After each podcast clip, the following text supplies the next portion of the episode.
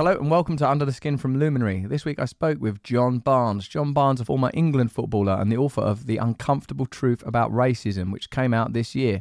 Now that Under the Skin is on Apple Podcasts, please leave us a review there. It really helps, and uh, I'll read them out for you. If you'd like to listen to the rest of this podcast and all of my weekly Under the Skin podcast, even though it says actually here Under the Skin. Oh, does it? Yes, Jen, it does. Oh, This- no. This is how you spell Under the Skin, the name of the podcast that you're a producer of. S Q K K I N. That's my, Squin. that's my anxiety coming through.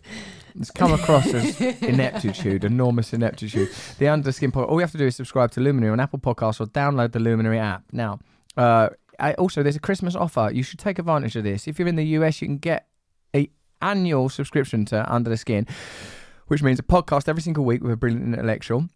Above the Noise, that's a guided meditation every week, plus Dave Chappelle's podcast on there, which is an absolute masterpiece, plus loads of other content, too much for me to list, for about $2 a month, under $2 a month, one penny under, to be honest. And if you're a UK listener, you can get it for like 150 about 180 Is that right? I'm doing my maths wrong? Yeah, One- it's less than two pound a month. Less than £2 a month. It's well worth it. Anyway, this runs up to January the 3rd, 2022. The link's in the description. In this part of the conversation, what do we talk about, Jengo? Talk about how the white working class and people of colour have more in common than you think, and that class is ignored. And I bet that the white working class and the people of colour are getting along so well. It's just really interesting because obviously he's, um, I don't know, obviously, because you might not have heard of John Barnes if you're not uh, European or Latin American, Central American, Asian. John Barnes, one of the best footballers in the world for a while, black geezer.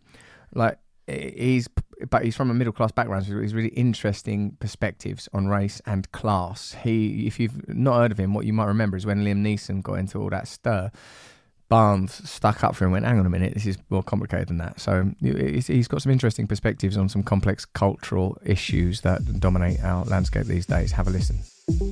Trying to achieve equality with the annihilation of category is not a successful route. Yes, that's that, that's exactly right. We're in this era where it turns out we were never the boss. doesn't look like an ideology.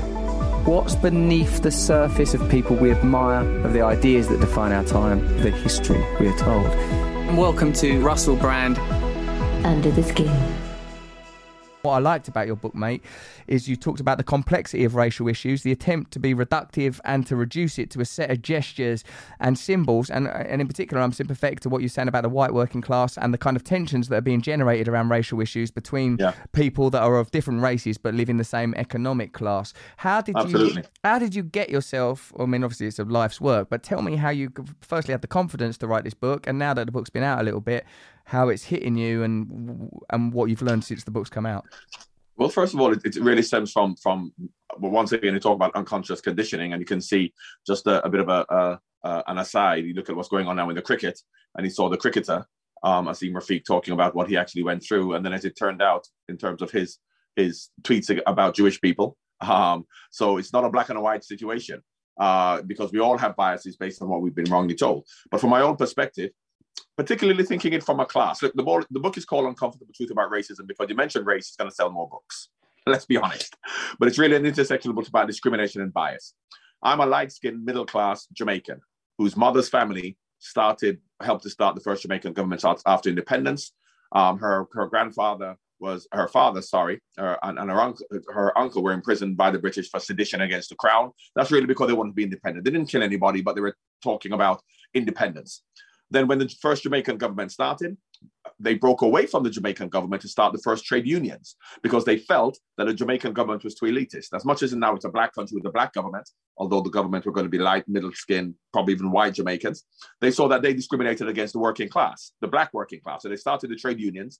So I was always brought up um, as a, from a young um, person growing up in Jamaica till I was 13 with lots of politicians and lots of arguments about what's right for the people. As much as my family were an elite political family, they were on the side of the people and always on the side of the working classes. Now, this has got nothing to do with race because everybody's black, but that is how the, the, the, the I then beca- came to differentiate um, between elite, non elite, um, middle class, working class, and then black and white.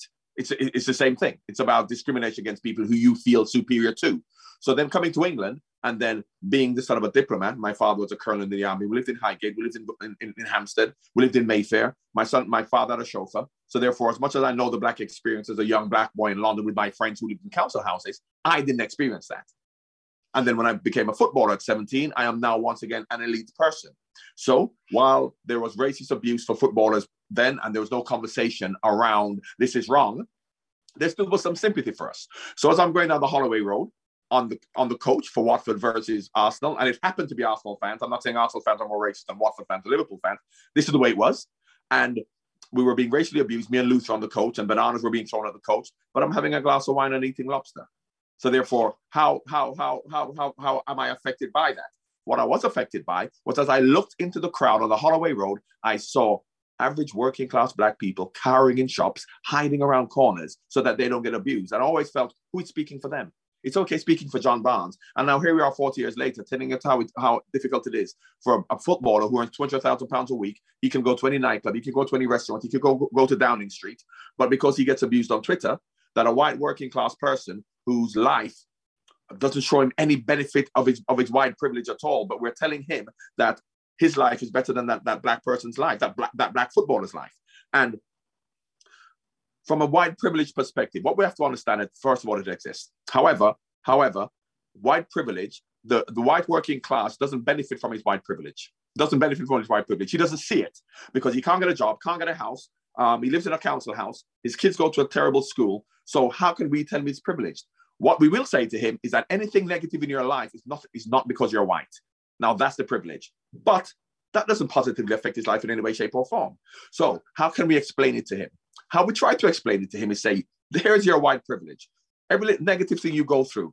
Here's a millionaire footballer who's on 200 grand a week. He can go, go, go to Downing Street. He can go to the high echelons of society. And once a week, for every, every now and again, a banana comes on the field. So therefore, you are luckier than him. How can he empathize with that? What we should do, if you want to explain white privilege, is say to him, you know, everything negative in your life that you go through, and you know there are a lot of negative things. The black working class go through the exact same thing, as well as having the added burden of being black. Now, even if he can't see the added burden of being black, and he says, well, they go through what I go through, then I can empathize with that. But we're trying to show them elite black people, elite women, elite gay people, and then say that, you know, um, in terms of sexism or homophobia, you can look at a, a, a, famous woman and use her as an example of, of, of, of sexism where you shouldn't. You should look at the average woman and what she goes through, or the average gay person and what they go through, to then give that example. That's amazing, John. I mean, what I'm thinking when when you're saying this, firstly, I was like, you've obviously got a I suppose everyone has a complex set of ident- pieces to their identity, but yours is a particularly interesting set when you talk about the intersection of class, immigrant status, but high, like a kind of a high level immigrant status because of the diplomatic component, and it's given you. When we were immigrants, my dad got posted there for four years, and I speak to a lot of black particularly now Africans, because you got a lot of black millionaire Africans who are sending their children here. And we're being told because we're black we all have to feel blackness in the same way that we're all disenfranchised and we're all discriminated against and our lives are terrible. And that's not the reality for a lot of us. Yeah, I feel you. And, and uh, like what I what I get from this is that you're talking about the complexity and the nuances that are in any any individual's identity, and by highlighting and promoting certain aspects of it, or simplifying and reducing identities into patterns and blocks, it's going to create division. And I'm beginning to wonder if that is a deliberate ploy, a deliberate plan to create division, to create social division when when it isn't when it isn't necessary. Now, a lot of the stuff you're yeah. saying about, like, I completely agree with what you're saying about class, because one area of identity that seems to continually be excluded is neglected. class. Yeah, it's neglected yeah. continually. Like, you know, just take a recent example in this country or from America, the Trump situation. People couldn't vilify white working class people quick enough. Even the most yes. identity aware, like uh, public uh, opinionators and commentators, yeah. would get in there and say all that gammon stuff. And then with their, yeah, their England flags outside their houses in Doncaster or Hull or Luton or Grays, where I'm from. You know, like, and I think that that creates more division division, more opposition, and I can't Yeah. see how that's an accident, John. Like, you know, sort of working class people of any colour, any religion, any sexual identity, gender identity have got more in common with one another than they have Absolutely. the elites. Absolutely. It, it, it is it is it is deliberate. It is deliberate because we have told the white working classes the reason for your discontent are the immigrants. So therefore, in the 70s, black people coming to take your jobs, take your jobs on the buses, and now they're coming to take your your your benefits and they're taking your your council houses. What the white working class should say is let them have the shitty benefits and shitty council houses because we demand for for ourselves. But they don't. They go, yeah, you're right.